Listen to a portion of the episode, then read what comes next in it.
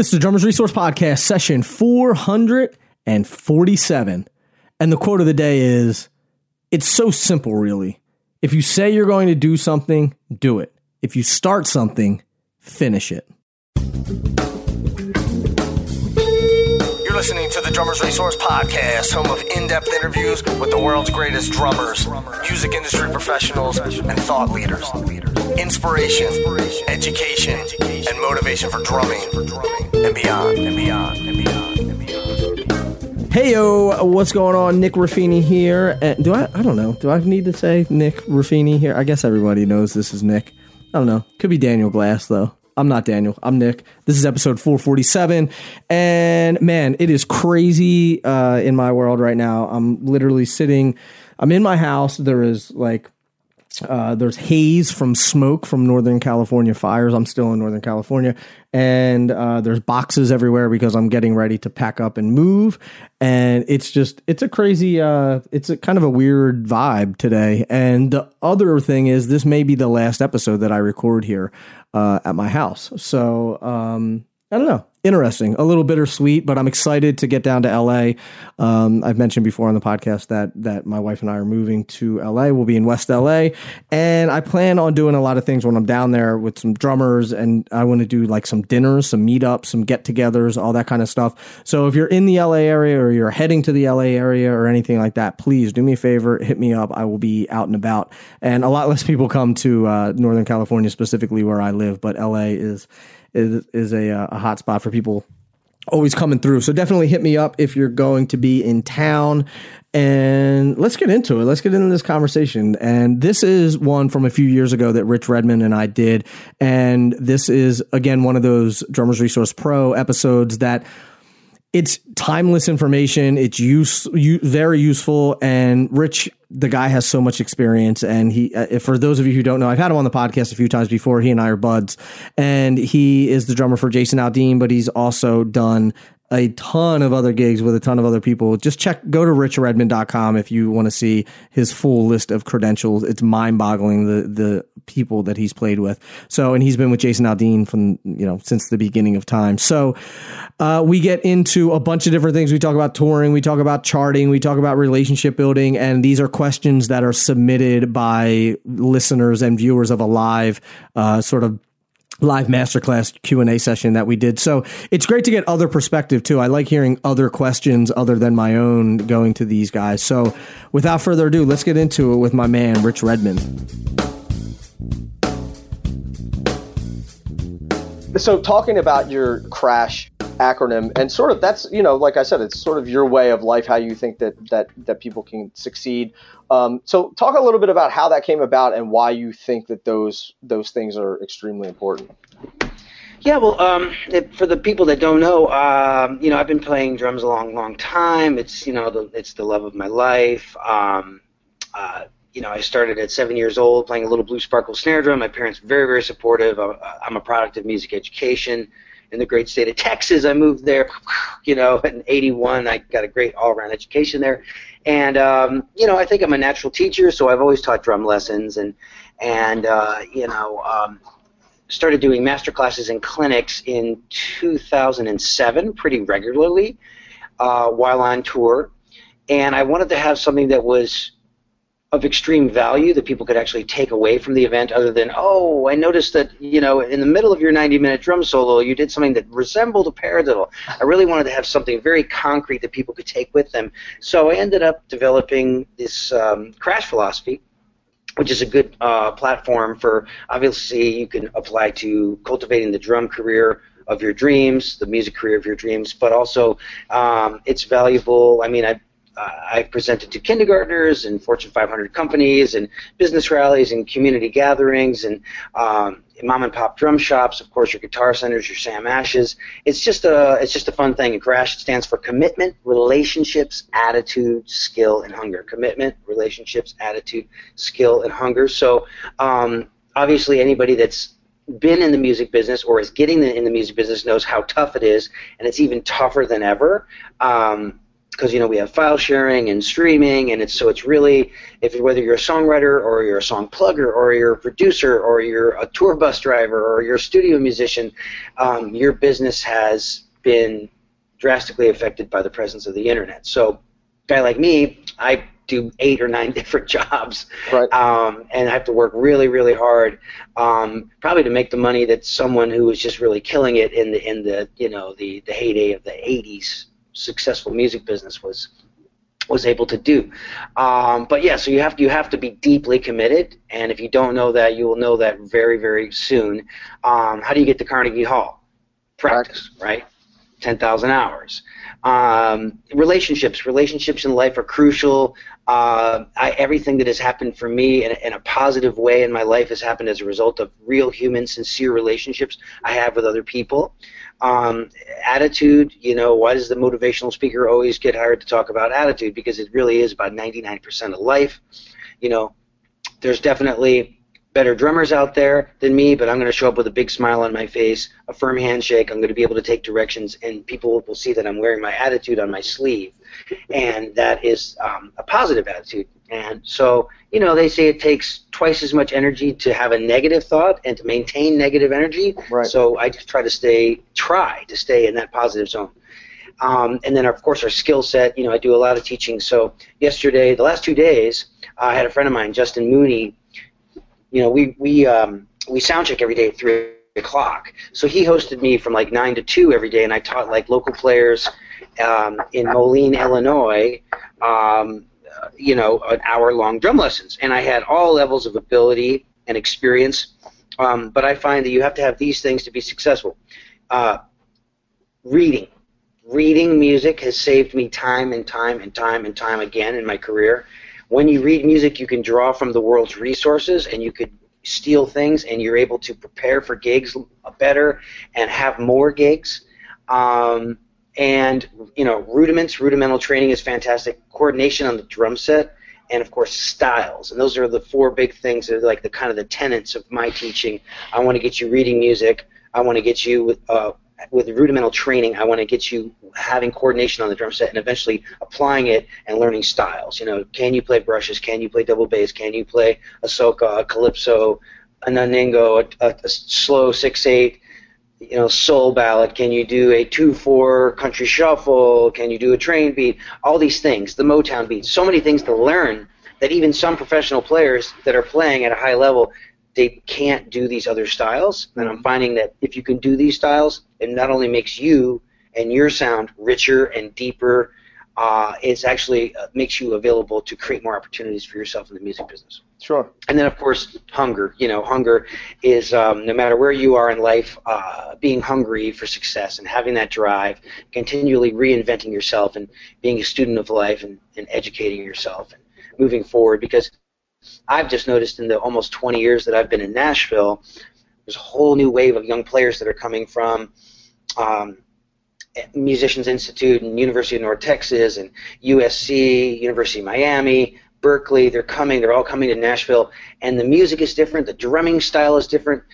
Their expectations of what the skill sets they need are in the music business are different. So instead of being the old fish or the old dog that you can't teach, you know, I'm constantly trying to learn. I'm picking these younger players' brains, and of course they look to me for the experience of like, wow, you were able to do this and that and that in the 90s and the 2000s in Nashville, and wow, what was the music of life, and how did you get from point A to point B? So we all kind of help each other. It's amazing. Right.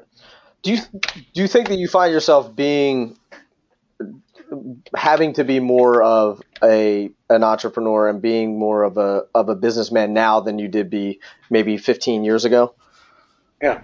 Um, you know, I think there's always anybody that's successful at anything in life has had to have some business savvy. Sure. And if you're not naturally born with it, those are the kind of books you need to be downloading to your Kindle or your iPad. Or, you know, if you want to be successful in the music business, you need to be. I mean, I was an avid reader of like fantasy and sci-fi and stuff growing up. I was total nerdball doing that stuff. But now I read all books on. Um, you know, entrepreneurialism, uh, you know, and business and business development, social media, um, and just how to how to grow as a grow your business, you know, and to create a platform for yourself, brand yourself, all that kind of stuff is very very important, more important than ever because there's uh, less opportunities for musicians and more people wanting to do it. So Right. you figure you have to figure out a way to set yourself apart. But I mean, at the most basic level, um, being prepared, showing up on time, exceeding expectations, having a deep skill set, um, you know, being friendly, being able to take direction, having good sounding gear. I mean, all this kind of stuff. You know, returning emails and phone calls in a timely manner. You'd be so surprised at the number of people that want to cultivate a career in the music business that don't do any of these things, which is basic stuff. Like if you're, if you, uh, if you own a flower shop or you sell, you're an artist and you want to sell your wares. I mean, these are all like really, really basic things. You know, Mhm. like having a great product, showing up to work on time, calling the customers back, doing some basic marketing and advertising for yourself. I mean, this is basic, basic stuff. Right. You know. Do you have any Do you have any good books to recommend to people? Um, I have a laundry list of things that I need to read. Uh, a lot of the positive things that I think that you should check out would be, um, you know, as you know, all the Napoleon Hill stuff. Yeah, so yeah. I'm sure you. you I think that's where like you and I really got like I watched an interview with you. I don't know, whatever. I don't know how long we've known each other now, years. But and Yeah. you mentioned Napoleon Hill, and I was like, all right, I'm emailing him. So I sent you an email, and you know, yeah. become And Napoleon Hill. Everybody, uh, you know, Google, get on the Google device there and check out Napoleon Hill. Um, you know, his job at one time, he was hired by Dale Carnegie as a job to write to interview a hundred of the world's most successful men and put it in a book. And the book was called The Law of Success. So, um, or was it The Law of Success, or was it the Think other one? Rich. Um, it was Think and Grow Rich. Yeah, so because I guess, it? well, I guess he, I guess what he took the, he realized that these all, all these people had, you know, twelve In laws. Oh, they had these twelve things in common, and I think he Right. sort of wrote Think and Grow Rich, and then the laws of success were, which were sort of like all of those principles uh, broken Yeah. down even more. Because I like the both secret too. The secret, you know, is great. The you Yeah. know, secret is like the law of attraction for dummies. Anything on the law of attraction, um, uh, any of the Napoleon Hill stuff. Um,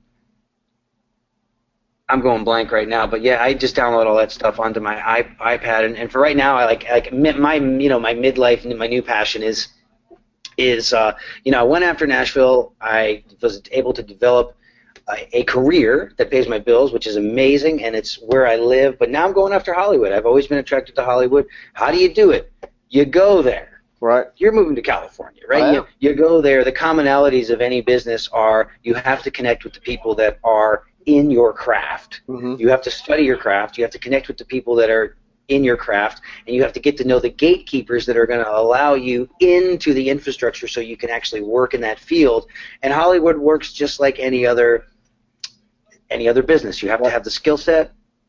You have to connect with the people that are making the decisions, and you have to have the tools available to market yourself in that field. So I'm totally in. I'm totally have the acting bug. A friend of mine is a film and TV composer. He's like, I saw you got the acting bug. He said, my condolences, Yeah. because it is so. It's it's really tough. You know what I mean? But if you go in with a swinging, and you study your craft, and you have um, the tools, you're going to beat out like 80% of the other people that are like, oh yeah, I like I tend bar and I you know and I take acting lessons once a week, and they don't have the right tools, and they don't show up on time, they don't have the basic business, you're going to totally pass them up in Right. anything that you want to do. Right. So Right. It's and that's the thing. It's like- a lot of the people that aren't doing the work for anything. It's easy to pass those people, and then you, if you. don't do the work, it ain't going to happen. Right. It's very, very rarely does somebody just going to give you something. It's not going to land in your lap. Right. You got to roll up your sleeves and have that commitment and cultivate the relationships while you're doing it. Have an amazing attitude, develop the skill set, and be hungry for that success. And that for me has been a you know a lifelong process.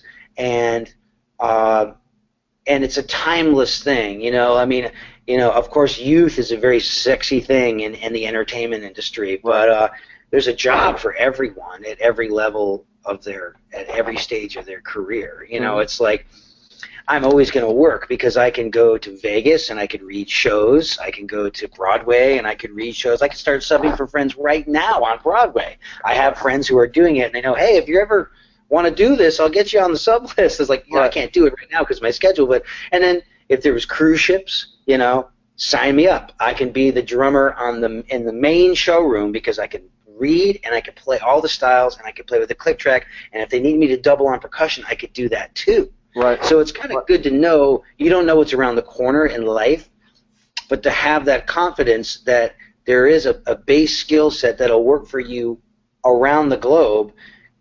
You know, because I can go anywhere. Yeah, there's a language barrier, but I can go to Japan. I, I can go to Japan and work. They love American musicians. Mhm. What if I wanted to live abroad for a while and you know um, be in Italy and eat that amazing food and soak up that you know what I mean? Soak up that culture and play with Italian musicians. Um, that skill set will transfer anywhere hmm in life. Do you think it'll ever be? Do you think you'll ever be out of out of playing as a full time thing? And No, no. I'm. A, I mean, when I wake up in the morning, I am a drummer. You know what I mean? I'm a drummer. Uh, I'm just exploring some interesting options because when you hear the stories of like, you know, Keanu Reeves moving to Los Angeles and he's he's a bass player and Johnny Depp was a guitar player and John Stamos was a drummer Mhm. and you know it's it's there's no reason to not be able to pursue all uh, facets of the entertainment business. right, You know what I mean? I, I have a I have a big interest in in doing some stuff while I'm out there too in Hollywood. So Oh, you might as well. I mean, it's it's your it's if you live in Nashville long enough, you're going to start writing songs. Right, If you live in Los Angeles long enough, you will start to act. Right. You will do something. You will do voiceover. You will you will act. You'll be a bit player. I have good friends who um, do um, just background acting, and they make a great wage, and there's a pension and everything, and you Yeah. never have to open your mouth. right, Sometimes all you have to do is be in a in a in a, in a set on a restaurant eating food and pretending like you like the person you're with. right.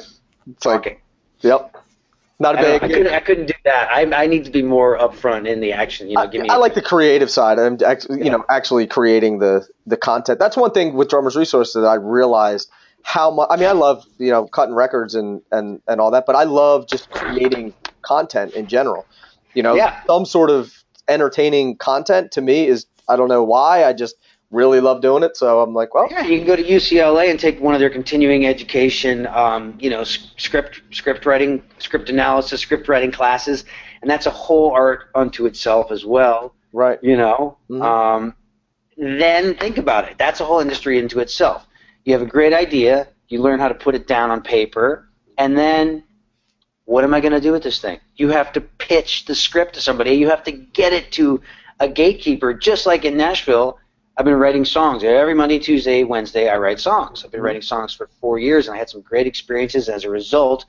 Learned a whole new craft, and and you, have, you, I mean, you've had some great success with the with I've had some. I've got yeah. The somebody in Holland cut my song. A couple people in Canada cut my songs. South America, a couple.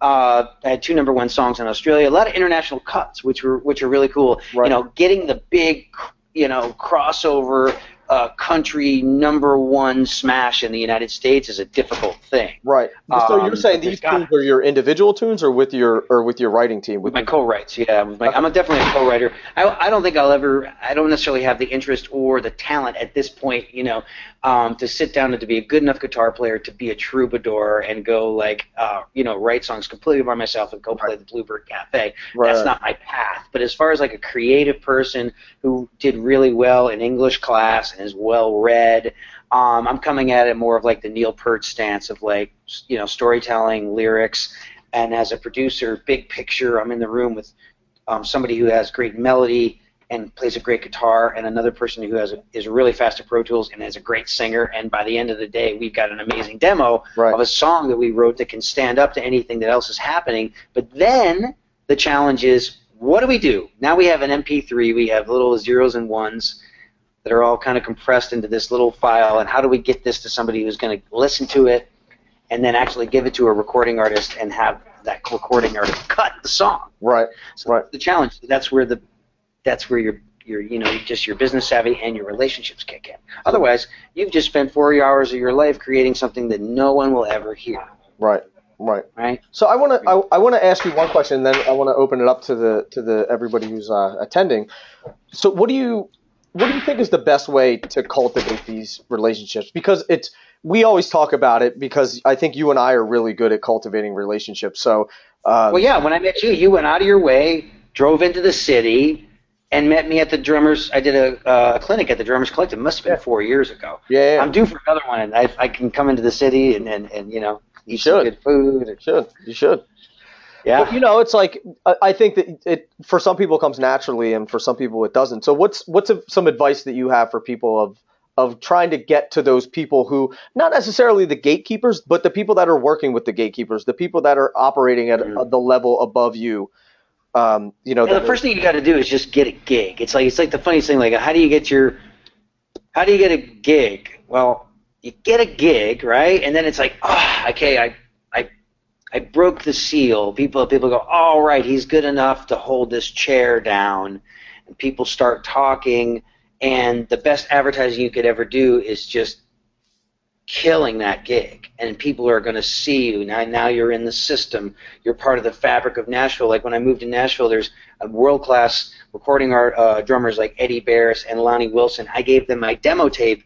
They were kind enough to listen to it, and of course, 20 years later, I call these people my friends. I see them at mixers and cocktail parties and dinners, and and we hug each other. And I was like, "Thank you so much for being kind to me." You know, when I moved to town, they gave it a listen. And their advice was, "You're gonna do great. Just get involved. Like, get involved in the scene." Which meant for me, going to singer songwriter nights, crashing parties, going to open mics, asking people to sit in, um, answering ads in the back of the Nashville scene, and of course now we have Craigslist. You go and you do these crazy auditions, and um, and and just cold calling people. Like some people don't have that bone, but I was like, I was hunger. I had I was hungry to get involved in the music scene in Nashville. So I called everybody in the yellow pages that had anything to do with the music business. So I moved to Nashville on a Tuesday, and by Saturday I was booked. I had my first gig, wearing the monkey suit. I was playing in a society band, you know, where you play brushes, and then by the dessert you're playing like Motown and, and disco and stuff. And that was never a dream of mine. I'd already done that millions of times and paid my bills doing that, but I was willing to continue to do that. Um, to open the door to Nashville so I can start meeting people. And if you look at any time you have a, a, a network of, of individuals, it comes from meeting that very first person right. and being approachable and being kind and doing a great job. hmm And they will start to talk. And good news, good news travels very fast, uh, but not as fast as bad news. Right. You know what I mean? So you have to always be operating at the top of your game. hmm I agree. Yeah. You know, one thing that I that I've told people, and without exaggerating, I've probably emailed slash cold called a, a thousand people, fifteen hundred people. Yeah. You know, just like I I mean, I cold appear on the show. just in general. Well, just in the business, but like you know, that's how I grew Drummers Resource. I just constantly, constantly cold. I mean, that's how you and I met. I I emailed you out of the blue, like, hey man, you have Yeah, no I idea mean- who I am, but let's. You can't fear rejection. You have to embrace it and love it and give it a name and give it a leash and feed it and and you know rejection is just part of this thing, you know? Right. Uh, I totally agree. yeah. I was rejected 3 times uh, doing auditions in Nashville. I auditioned for Deana Carter, Barbara Mandrell, and um, and Trisha Yearwood. Um, and now I see these people, and I get the "How are you doing? Oh, great to see you. I knew you would do well." I wasn't the right drummer for them at the time, and maybe it was just because I didn't live in Nashville. I was coming in from another city auditioning for their job, and they said, "Where do you live?" You know, I was like, "Oh, Dallas, Texas." You know, like, eh, you know, Right. must be present to win. So as soon as I relocated to Nashville, um, it's really funny. Uh, last night I was talking to a friend, and he said, he goes, "I know personally eight drummers." That have moved to Nashville because you encouraged them to move to Nashville. I said, "Oh my God! I, I hope I'm not responsible for laying out a sea of broken dreams, you know, because there there, there is great risk." Or eight people gunning for your gig. Yeah, it's like, and I don't care because it's like it's all apples and oranges. Like they have to, they're at the beginning of their journey, like where I was in 1997, and I don't envy them because it's going to be a, such a climb. Um, but it could happen for them in five minutes. It could happen for them in five years. right. You never know. They say it's a five-year town. You Mhm. know, um, any anywhere Or most towns. Saturated, you know, with musicians all gunning for the same thing.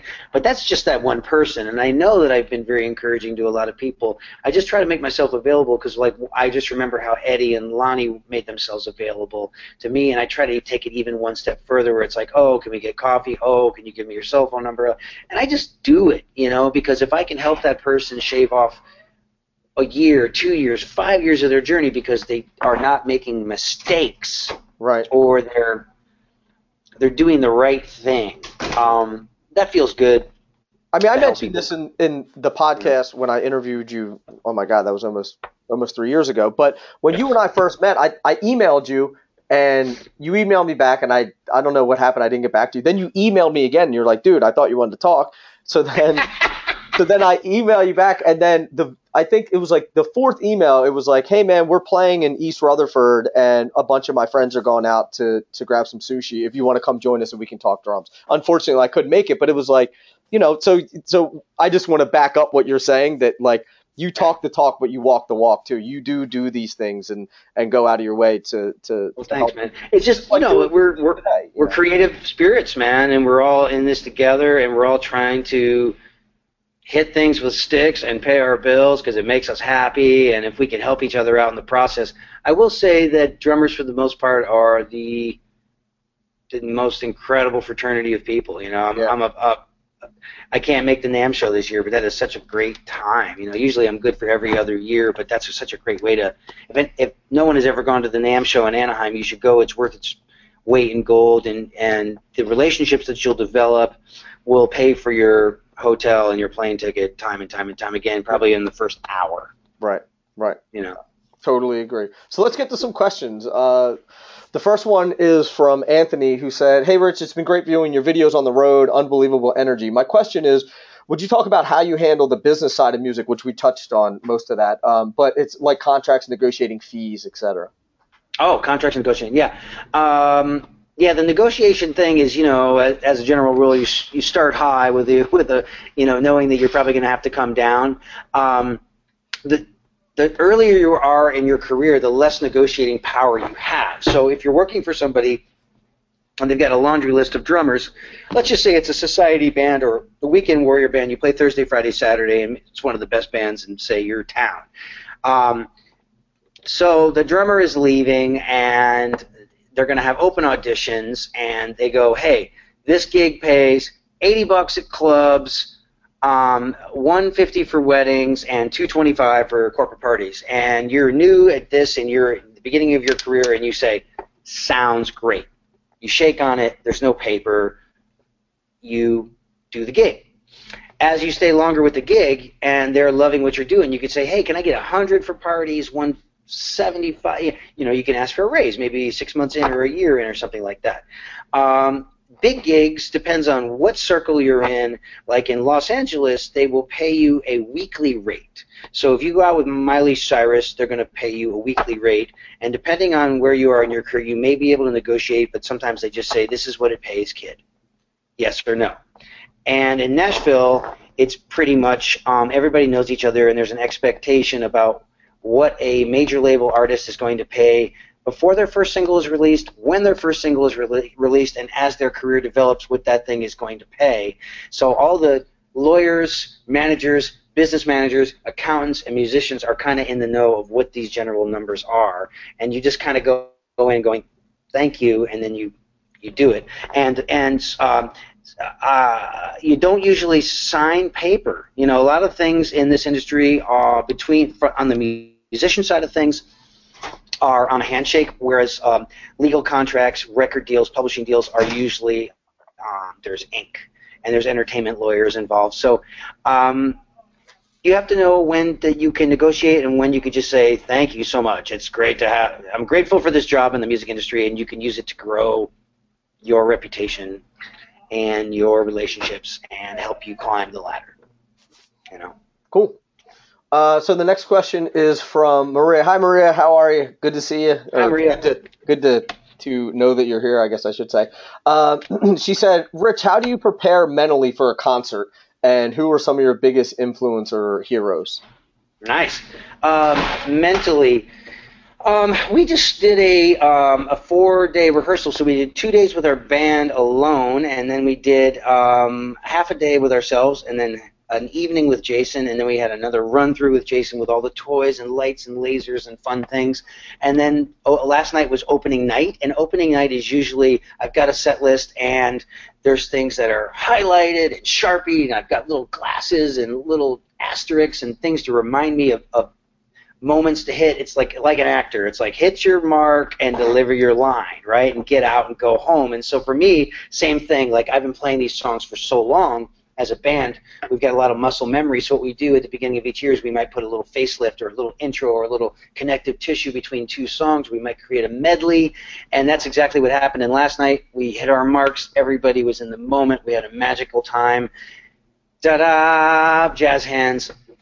We high five each other. It's a great thing. Um, consistently, I um, 90 minutes before the show, I will do some stretching I would get the sticks in my hands. I'll do some air drumming as I'm chatting with the band. We have a little area where we all can kind of warm up and vibe with each other. And I always have a practice pad. I have my little Prologix practice pad, man. So like I get that thing going. I'm doing singles. I'm doing doubles. I'm doing paradiddles. I'm doing flams. Any kind of like rudimental combinations to get loose, get my feet involved, and um, you know, mentally, it's just like maybe just like a little prayer, like, you know, to myself, I'm grateful for this. God, thank you for this. I'm going to go knock this out of the ballpark for you. I have a responsibility to these people. And then additionally, um, it's my responsibility in our band every night to do a, we do a little bit of a toast, and I have to come up with something kind of eloquent. And I never plan it, and, and it's fun because I get to work on my um, improvisational comedic chops um, every night. And then we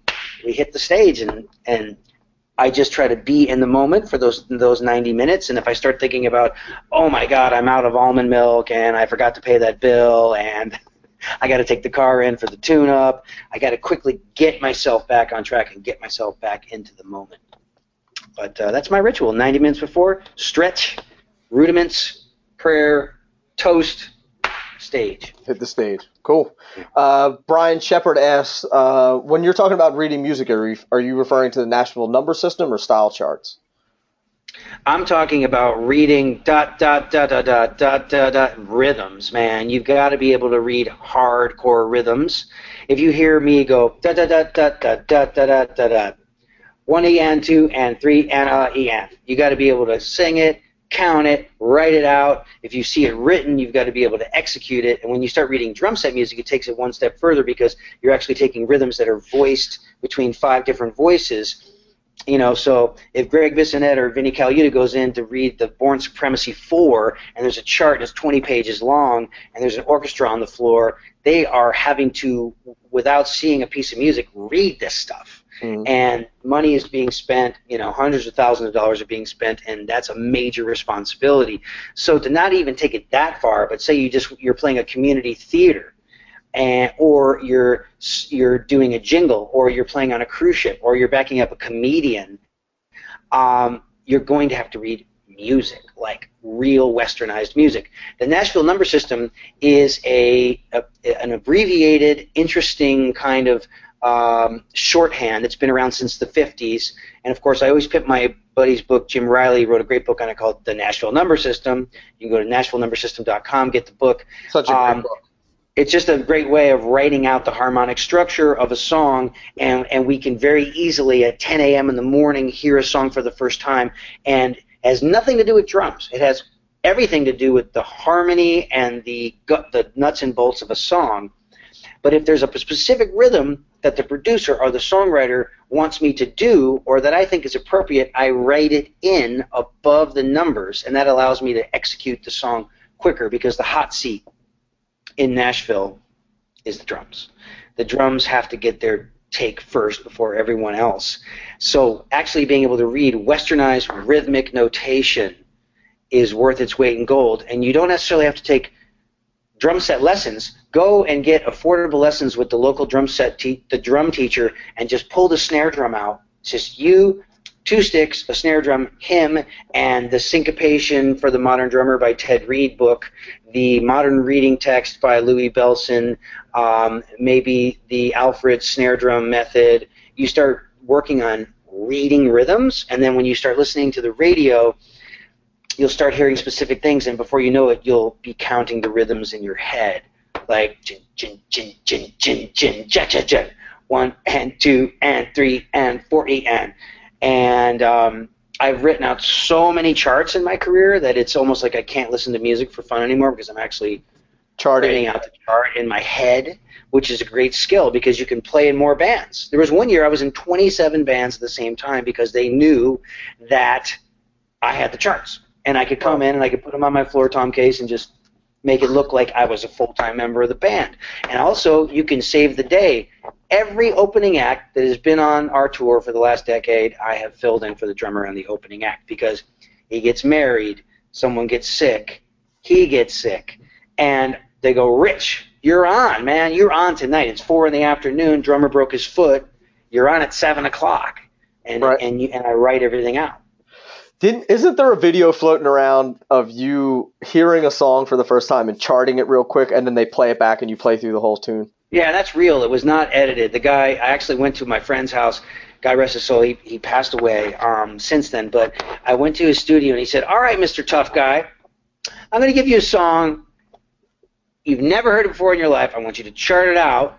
I'm going to film it, and then I want you to walk over to my drums. They're all set up, ready to go, and I want you to play the track and read your chart." And it worked out great. It was this really cool, like indie you know, corduroy wearing rock band kind of, you know, thing. And, and, and it was really fun music and I, I had a really good day and it was all caught on camera. It was really kind of pretty cool. Where where can, do you know where that is on YouTube? You know what? I'll find that link. I'm, I, it's floating around. Um, Just find the link and, and email it to me, and I'll put it in the show notes for this. So if you, okay, great. All right, yeah. Uh, so the next question is: I find that when I practice alone, my timing is steady, but when I go to play with other musicians, it fluctuates. How do I fix this? Yeah, because they're not steady. See that? yeah, yeah. What's that? Nick, no, but um, he said all, all you do is look at the bass player, blame it on him. everybody on the stage is responsible for time, right? But the main responsibility falls on the drummer.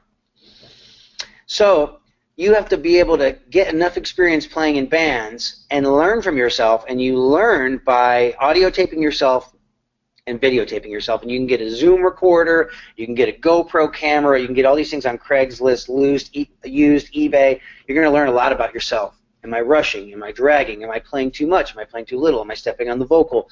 All sorts of things you're going to learn about your playing. It's worth its weight in gold. But um, a lot of people these days play with click tracks. So if I'm playing with musicians and I really say we're doing a showcase and I'm just meeting these musicians for the first time and the time is a little crazy, sometimes I'll just have a little Tama Rhythm Watch and I'll put like a little click in my left ear and I'll at least get the reference and play with it for a little bit and then shut it off and I'll check myself on the bridge. Or if they're really not the greatest or they're super young and inexperienced, I will maybe play with the click the whole time. The key is to not make it sound like you're playing with a click. The click is your friend. I just pretend it's like a really good percussionist that's playing claves or woodblock or shake or something like that. And Right. we have to sound like we're playing together. So um, play a lot with click tracks, play a lot with recordings, play a lot with musicians, and record yourself and audio and video record yourself and you'll learn a lot about your playing. But experience is the greatest teacher when it comes to playing time you know? Time doesn't have to be perfect but i think that as a general rule the expectations for how solid a drummer needs to be have definitely gone up in the last 15 years because most music now is recorded and gridded and made to sound perfect so the public's perception of time and younger mu- musicians' perception of time has changed to where it is super, super solid. But then you go back to the 50s, 60s, and 70s, and you listen to the, the birth of rock and roll, and you listen to songs like Honky Tonk Women, and it's Zeppelin. It's definitely more elastic. And then the new and then new wave hit, and then it all started to get more locked down. Right. So you just have to be almost like a character actor, where you know this is the role. This is the role of what drummer you're going to play on this particular song, right? So if you're going to play Devo, you know, whip it, you're supposed to sound like a machine. If you play Honky Tonk Women, you're supposed to sound like a young British rocker, and things are loose, and maybe you've had two or three whiskeys, and that's that sound. It's a different sound. Right. Perfect. Uh, Joe asks, uh, Rich, you're always booking different things in every town you end up in, like writing sessions or public speaking engagements. How do you manage your time on a show day, and does it make uh, your day more hectic adding all that in? Yeah, definitely hectic. Well, it's definitely um, great question. Thank you. Uh, you know, idle time is the devil's playground. You know what I mean? That's why a lot of musicians and creative performers that tour for a living end up with addiction problems because there's too much time on your hand. Especially, you know, I just woke up in a new town. I was on a you know million dollar tour bus. I had my Keurig. Uh, I walked into the venue. There's a dressing room. There's a caterer, and I don't have to play until 9:30 this evening. That's a lot of time. So if I don't have a hobby, if I'm not reading, if I'm not working out, if I'm not practicing, what am I going to be do? What am I going to do? So I just started thinking of like things that I could actually do to a help humanity, help um, do some philanthropical things, and um, how can I actually you know make some, make some extra money on the road here. That's always money always helps in life. It's not everything, but um, you know I wouldn't have been able to treat myself to this very stylish jacket if I didn't go work. You know we gotta go do things and it's there's nothing wrong with a little capitalism and being able to take your platform your brand your skill set and and be successful at, in life it's it's you shouldn't be ashamed of success you know it's something that you should strive for and um, be very proud of yourself for. so the public speaking thing is really, really fun. It came, I think, pretty natural to me because my friends say I have the gift of gab, and I love microphones. Give me a microphone, and I'm, I love it. And if I can go and I can talk to kindergartners or a group of a thousand eighth graders and and tell tell them about not doing drugs and finding something that they're passionate about in life, you know, because I was lucky. I found my passion as a very young man and then the, the police came out with a record called Synchronicity in 1982, and I was off to the races. I knew exactly what I wanted to do with my life, and I had to hustle and I had to follow through. Not everybody's like that. Some people need a little bit of prodding, they need a little bit of inspiration, they need some motivation, and if I could provide that, I'm happy to play that role. You know, so yeah, the day goes by a lot faster when you have activities. Um, sure. I'm reading about 12 different books on acting right now. I'm memorizing lines for some scenes for my acting coach that I've got to do. I'm actually filming three scenes um, for my next acting reel that I'm filming in February. So I'm playing like a dirty cop. I'm doing like a big, broad, kind of like Big Bang Theory comedy scene, and I'm doing a dark comedy scene where I'm a drummer and I'm fighting with my guitar player buddy, and we're like, "Yeah, you only know three chords. What the? Yeah, well, yeah, well, you suck." You know, we're going to be fighting, but it's kind of going to be comfortable because I'm going to be behind a set of drums. Right. So so I'm working on that. And then there's always things, man. You know, you know, booking the clinics and trying to get my exercise and trying to smell the roses. And you know, there's two new bands out on tour with us this year. We've got a, a band called A Thousand Horses that is killing. We've got Thomas Rhett, who we had two years ago, and he's got a killing band and there's so many cool people to hang out with out here. And so some of the guys go play ice hockey, some of the guys go work out, some of the guys go and play basketball. So just try to stay busy and stay um, focused on the important things in life. And then after the show, if I want to have a glass of red wine, then I do it without um, I do it without shame because I had a hell of a day um, and you play a great show. You know, so you're very productive throughout the day. You do a great show. You do your job, and then you relax a little at the end of the night, and then you get six hours sleep if you can, and it's time to do it all over again. so well, it's fun, you know. Great advice. So, as you may know, Mapex is an advertiser on this podcast, and I had a phone call with them the other day about their new products that they have coming out, and they wouldn't tell me what was going on. They actually put me on mute on the call while we were talking about this because they didn't want to release sensitive information. But here's what I do know.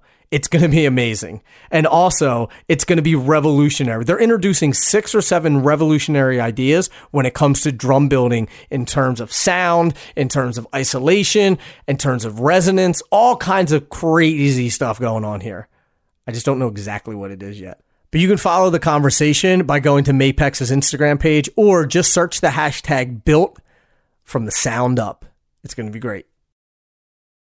We all know that even though we sit at the back of the stage, the band revolves around us. We're the drummers. We set the tempo, the intensity, and most importantly, the tone. And the easiest way to set that tone is with Evans drumheads with Level 360 technology. Level 360 technology, Evans drumheads fit perfectly across the shell to allow for increased tension to help you find that sweet spot. Plus, they take you well beyond the normal tuning ranges for higher highs and lower lows. So now the sound that you want will always be the sound that you get. For more info, check them out. Go to evansdrumheads.com. You'll be glad you did. All right, now more from Rich Redmond. Gary asked, or well, he says, "Hey, Rich, I really like listening to your podcast and interview. I really want to ask you, how many years did you spend doing lower level gigs like club dates, cover bands before you got the bigger touring gigs? Should I be saying yes to fifty and sixty dollar gigs? Should I still be should I still be working on cruise ships if I feel the gig wouldn't lead to touring work? Sorry for such a loaded question. Oh, yeah, it's a great one, my friend. Um, you know, we were just talking about this today. It's really funny. When I moved to Nashville, me, Tully, our bass player, and Kurt, um, we I, we've been playing together for seven, 16 years together. Um, 16, yeah, maybe 16 and a half years together. Same rhythm section. Uh, we were all up for the main showroom gig on the brand new Disney Cruise Line gig in 1997.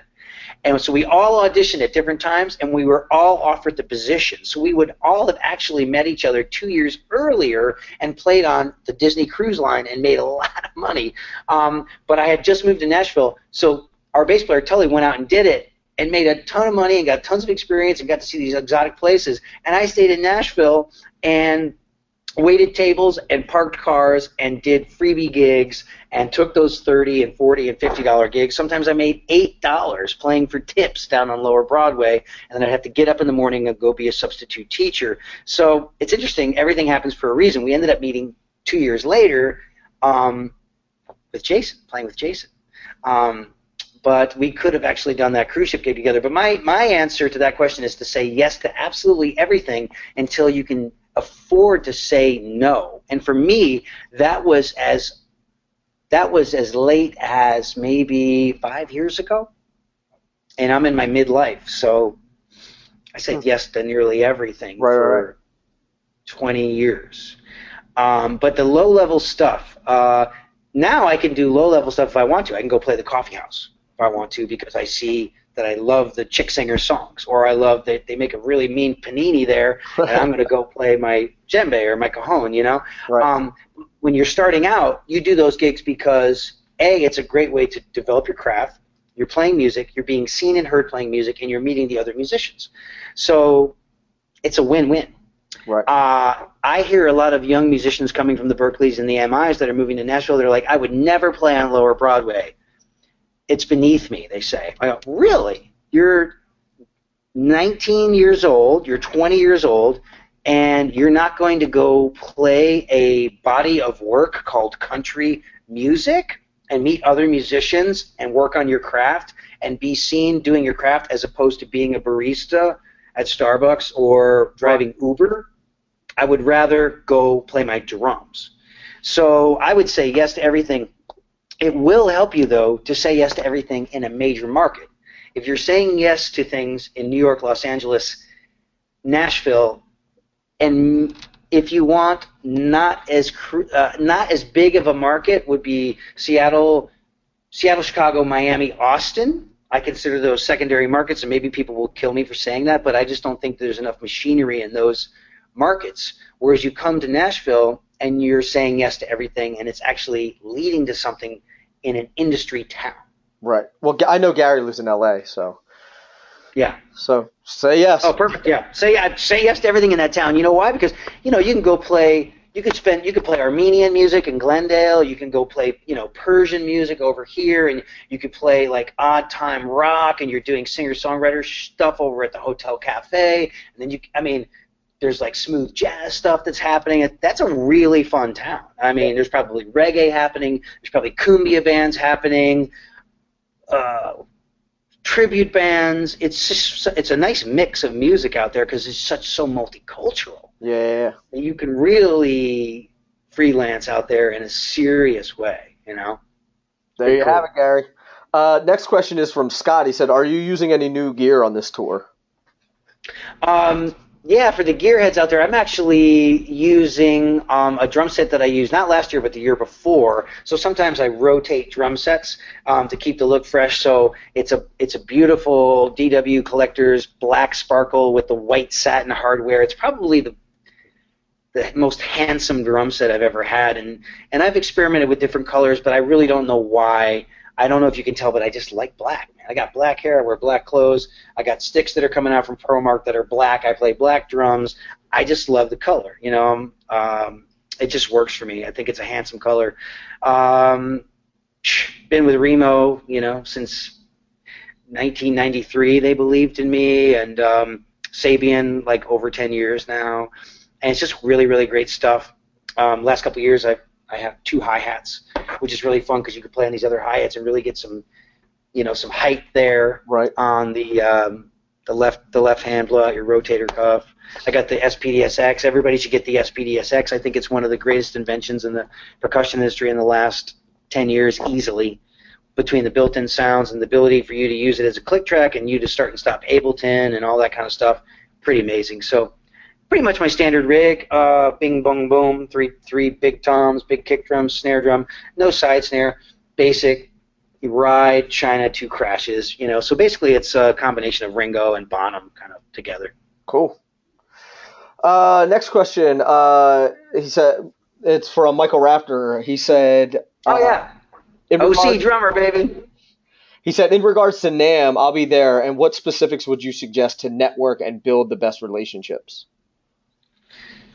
You know, people can see a like an overeager, I just want to go through a burn through a thousand business cards type of guy coming from a mile away. But if you're just on the showroom floor and you're visiting the people that you know, and the main thing is to is to talk to the people that are supporting you already. So the ma- my main goal in going to NAMM is to go visit with the people that have been supporting me with, for 20 years, you know, Right. and go say hello and see the new products and see what's going on with their life and maybe snap a couple of photos and say, hey, you want to go get one of those horrible crusty pretzels and a Diet Coke? Let's go do it. Or By the are you doing toilet. yeah, by the toilet. You know, yeah, it's um, it's just fun. And then as far as like uh, developing new relationships, yeah, just go to the booth, check out the product, see if it resonates with you. A lot of times it's the CEO of the company or the or the, the product designer or the inventor that's right there, and so you can pick his brain. And it's always an interesting story. And it's not cheap to go to NAMM. I mean, you, you develop first of all, it's not cheap to develop a product. You know, you go from Right. you go from design to like, oh my God, where am I going to manufacture this? Oh, I got to go to China. Oh, is it an American product? It's going to cost more money, but I want to keep it American. And then you need the marketing tools, and then you got to buy the booth at NAMM, which is not cheap. So I really respect a lot of these up and coming manufacturers, you know, that, that, that have a new widget or a fun idea to uh, to promote. It's a great thing. But then there's all sorts of concerts there and check out the clinics and um, yeah, it's just a great way to put a name and a face with products that you use or would like to use. I think the the hotel hangs are really important too. Like going Yeah, the hotel hangs. You know, you know, yeah, it's yeah. There's Yep. going to be some serious um, cocktailing going on, so be careful. Uh, so uh, Jeremy Simpson, what's up, Jeremy? Uh, he said one of the bands I play with asked me to be more animated and connect more with the audience. I play with in ears and a click, and I'm not an a quote unquote out there kind of guy. Any tips for bringing me out of my shell and playing the gig, or when playing the gig? Huh. Um, well, you don't want it to be forced. You know, it's like I feel like the drums and any musical instrument are kind of like an extension of your personality. So the people out there that think I'm actually working on making my Lon Chaney Man of a Thousand Faces faces on purpose, you're silly. And because these faces that I make, that people are like, oh, he's so hard to watch because he's you can't even get a picture of him because he's making all these weird faces. I don't know, man. I'm just playing my instrument. I'm playing my instrument. I'm, I'm going to a special place that you go to when you play music, and whatever happens is whatever happens. Because I've tried to be more stoic and just do the job and execute, and I don't sound good. I'm not. That's not my true self, you know. And music is about you know, kind of emoting and communicating, and and some of these other things that I that I do that are visual are just a result of me. I was in a marching band for eight years. I did four years in high school, four years in college. I, they're just kind of like regurgitated things that I used to kind of like be a little bit more showy. And there are also things that I started doing when we were playing for five drunk people at the bar because our goal was to make those five drunk people tell their friends so the next show there'd be 50 drunk people. Right. and then 500 and then 5000 and it took a decade to do that. Was my animation part of that process? Yes. Is it the key to the success? I don't know. It's it's definitely part of it. We're we're a band. We're a team and it's always kind of fun to like bring people into your world. Look at keith moon. Couldn't take your eyes off the guy. Right. you know what i mean? Was he the most technically proficient drummer? No he was the perfect drummer for the who and you couldn't take your eyes off the guy. Mm-hmm. So if that's not really in your wheelhouse or in your personality that's okay.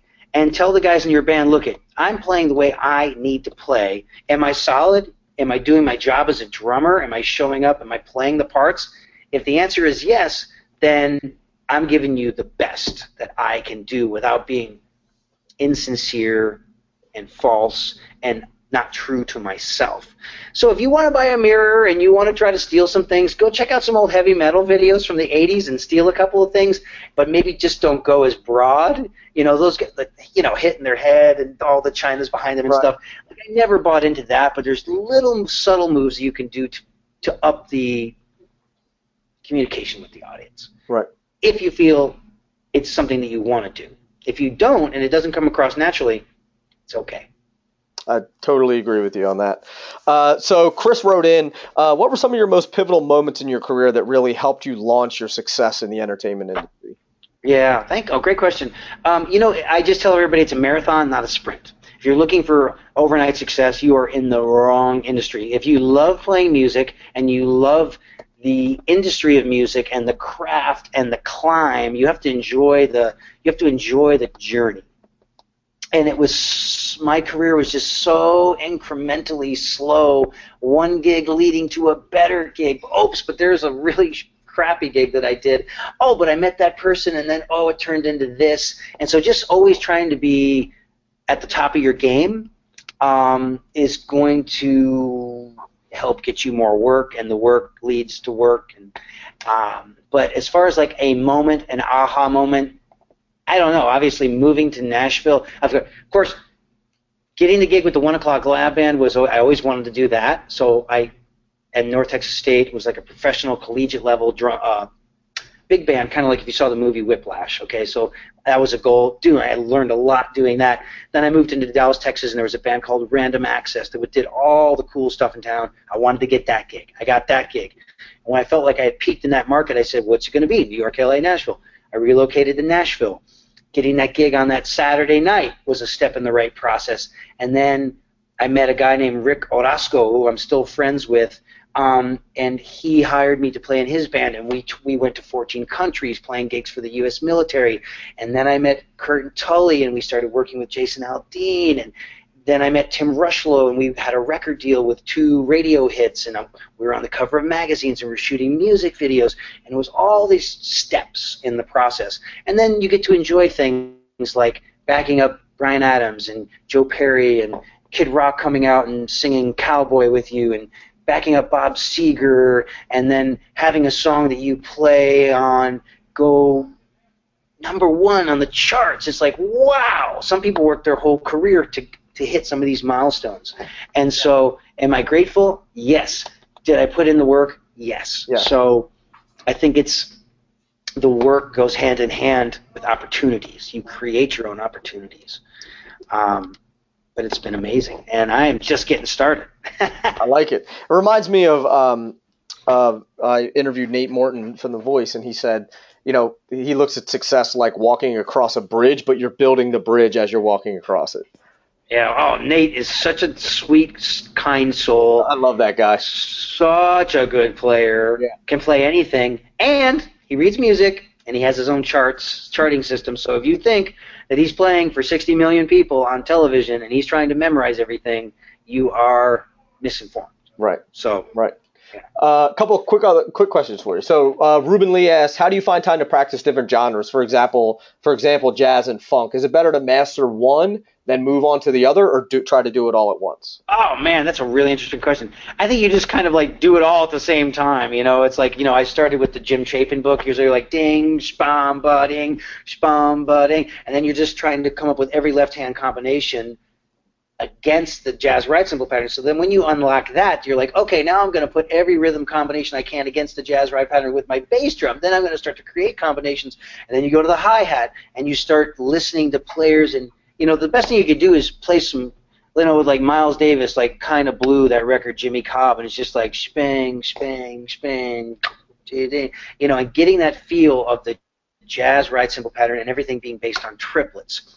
Now funk, everything is not. It isn't even about the snare drum. It's nice to have that super backbeat, but it's about the kick drum. It's like, doo, doo, you know, and finding that pocket, and that's got its own thing. You know, laying that snare drum back, that has its own psychology and pocket. And then jazz is more about almost like pushing the beat a little bit. It's not about laying it back for sure. It's either playing in the middle or pushing the beat forward.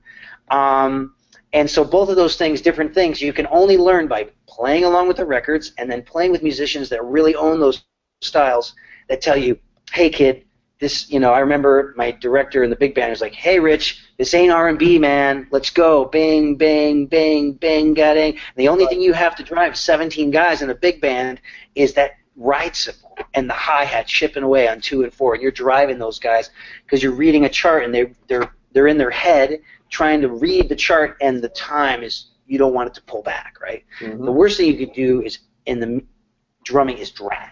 I would rather you push. Right. Look at Stewart Copeland intensity, energy, and he's one of the most popular drummers in the world. You know what I mean? I'm not saying go ahead and rush, but you can get right. on top of the beat. There's going to be an intention.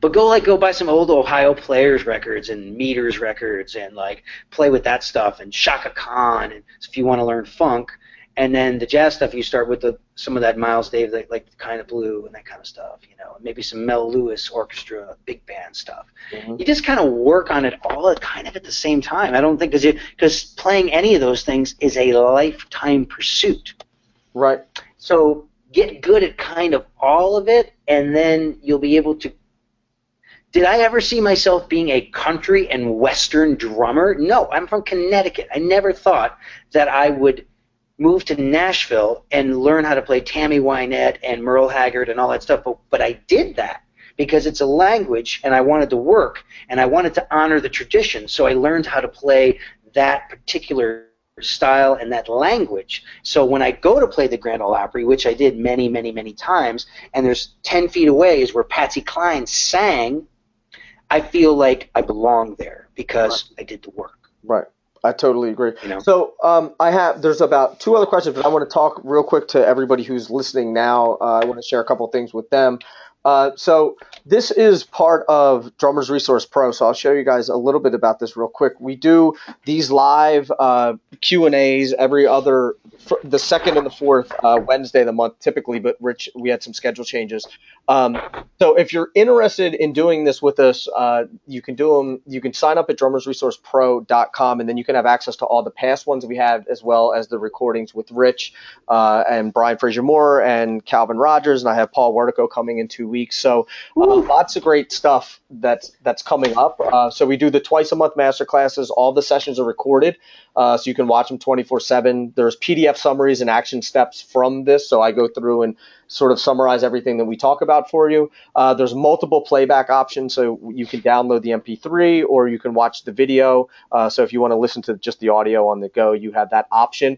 And then Artist Connect, there's a way that you'll be able to connect uh, with Rich if you want to uh, schedule some Skype stuff with him, and he also does career consultations and things like that. Uh, and you'll also get the bonus uh, subscriber only drummers podcast player inside of the membership too. So that's $12.99 a month if you want to sign up. It's at drummersresourcepro.com. Like I said, you can you can join in these live calls with us and then also get the uh, get the archives as well. Uh, so Rich, I want to ask you uh, about two more questions, and then from there. Um, hey Nick, yes. I, I think this is I think it's a great thing you're doing, and for the audience out there to have this technology to exist. You know, if you're a younger musician, you know, you're talking to a guy who saw pagers come in and cell phones come in. So this is like the, I had a the pager. technology. Yeah, that, that we have to like connect with people and learn is unbelievable, and I think that's a great investment. So what is what is the math? You're you know you got a, it's 120 dollars a year or something. It's tax deductible, and you're learning face to face with drummers that are out there doing what you want to do. Madonna's drummer, Stevie Wonder's drummer. Come on, That's you know. I, I totally agree. So I appreciate you uh, supporting this. So I have uh, two more questions for you, and then I want to make sure that uh, we talk about some stuff that you have coming up too for the listeners. Um, Sure. So let's see. So uh, one of them was you seem to be using a lot more electronics on this uh, on this tour. Is that something that's uh, that's different from before? I think it looks like that. Um, you know, it's really funny. A lot of the uh, bands are going to uh, two MacBook Pros running Ableton. Now, Ableton is a, a you know is a uh, German engineered um, digital audio work uh, workspace um, platform, and it started with DJs using it, and now of course everybody's using it because it's so solid to run backing tracks. We don't run backing tracks; like we just have a couple little drum loops and stuff, and it's being fired off from the side of the stage. So for me on stage, the guys love this shaker sound from the Alesis SR18. The Alesis SR18 is a drum machine that you can buy probably used for 150 bucks. And it's really great. It's got great sounds in it. So i run a shaker for a click click and they and they love it and we're addicted to it. So we're not going the macbook route. We're just going to like hardware. So like a drum drum machine's running for click.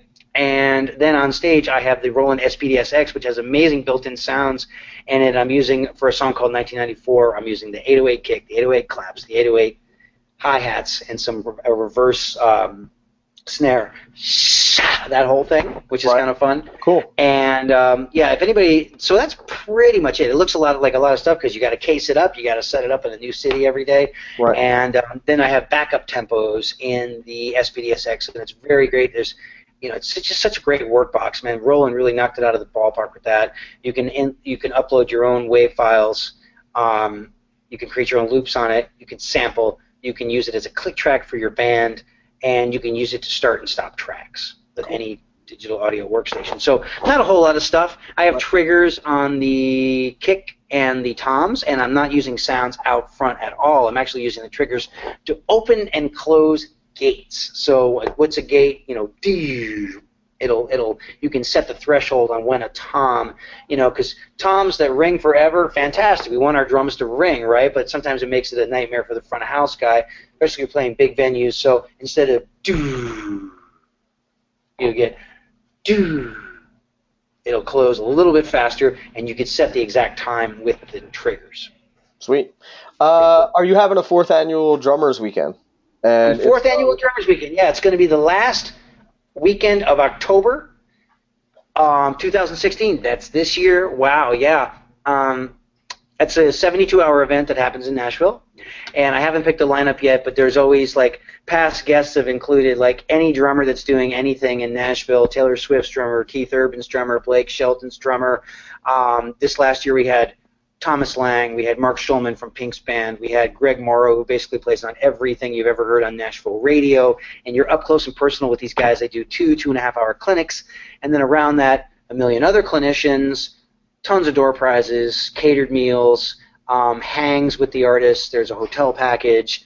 You ride a, you ride around in a limousine. It's just a total white glove experience. It's uh, no usually no more than I don't think I would go above 22 campers because everybody gets you know the real you know amazing hands-on experience doing that. And then and then on the third night, you're at a, a famous club in Nashville called Douglas Corner, and I'll have a world-class house band, and you will sit in with the house band in front of a paying audience, and all the proceeds from that concert go to a, a, a musical charity in Nashville. So That's awesome. it's been a great it's been a great model. This year I'm going to be talking to Vic at Vic's Drum Shop in Chicago about doing a first annual Drummers Week in Chicago in the summer. And um, is just asking, what about a LA drummers weekend? yeah, we're going to be doing. I, I really want to do it. Um, uh, always talking to my friend Stuart Jean there at Musicians Institute. We're thinking about doing it at Musicians Institute. We just got to make sure the facility is available, and we're really looking at at April, which is coming up. So I have to see if the room is available, and I have to book the talent. Of course, booking talent in Los Angeles is never a problem. I, I'm going to call Nate Morton. I'm going to call, you know, I'll call Luis Conte. I'll call the. So we'll have a fusion guy. We'll have a rock guy, maybe Jason Sutter or Matt Starr, you know, for rock. I'll have a jazzer, and it'll be a great, you know, cross pollination of, of, of people who get the full drumming education experience there. Awesome. So yeah, Henry Bueno was asking about that. He Oh, I love Henry. It's all bueno, man. That's my brother in Fresno, man. I love him. Nice. Uh, so one last question: What's your favorite part of the show when you're playing? Oh, favorite part of the show is probably walking out on stage.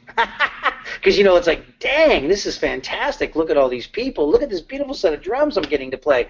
Um, they're all my favorite moments, you know. Uh, is there a favorite song? I celebrate the whole catalog, you know. I, I love it all, you know. Walking on and walking off, and It then, of course, just being in the moment there, you know, the whole night. It's great. There's nothing like playing drums. There's just nothing like playing drums and doing a good job and having your band go, great job. Awesome time tonight, guys. High five, you know. I agree. I appreciate the Office Space reference as well. Yeah. Uh, so what else? Is there anything else that you have going on that you want to let us know about, man? Because I know you always got stuff going on. Hmm. Um, let's see. So we have this tour at 65 dates. Um, new record, seventh record is probably going to drop late summer. Um, always booking my crash course for success drumming events. Um, and you know, I, I'm really bad about updating my website, but you can, if you want to follow me on Facebook, Instagram, and Twitter, I'm just at my name, Rich Redmond.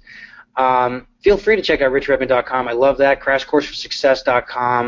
Um, I just got signed up with my first speakers bureau. Someone a, a bureau called Victory Speakers is going to be representing me, and they're going to get me out there. So if you're um, if you have a, if a small business owner or you work in corporate America or your parents or friends work in corporate America, you can actually hire a drummer to come in and do a one hour motivational event for them, which is really fun. How many drummers are out there doing motivational events? So, so that's kind of fun. And then I'll keep you um, informed of my acting career, what's happening. My, my, I'm trying to get an agent, which Nice. should be should be really fun. And um, I just did a voiceover reel because I'm studying voice acting as well, and so I just um, I have a voiceover reel with me, you know, trying trying to sell burgers and perfume and cars and insurance policies and that kind of thing. It's kind of fun, so I'll post that pretty soon. What else is happening? Got a book in the works um, about how to cultivate the Nashville music business. Hopefully that'll be out soon. And oh, um, my DVD that I've been working on for two and a half years. It's Yeah, called John- Drumming in the Modern World. John my- just asked about it. Yeah, my, my, my, my drumming drumming in the modern world. We're very excited. It's going to be released um, in a physical form, but I think we're going to be really pimping out the digital form because all you crazy kids are, are streaming everything and watching everything on your device. So we're hoping before summer. And if you look for my friend Eric Doris, he's he's an award-winning filmmaker. He did both of Todd Sucherman's award-winning uh, Methods and Mechanics one and two. So he directed and edited the product, and he's actually going to NAMM, and he's going to be at NAMM on the floor on that Friday and Saturday with 1,500 promotional postcards in hand. So if you see Eric Doris, get one of these postcards, and it just tells you a little bit about the product.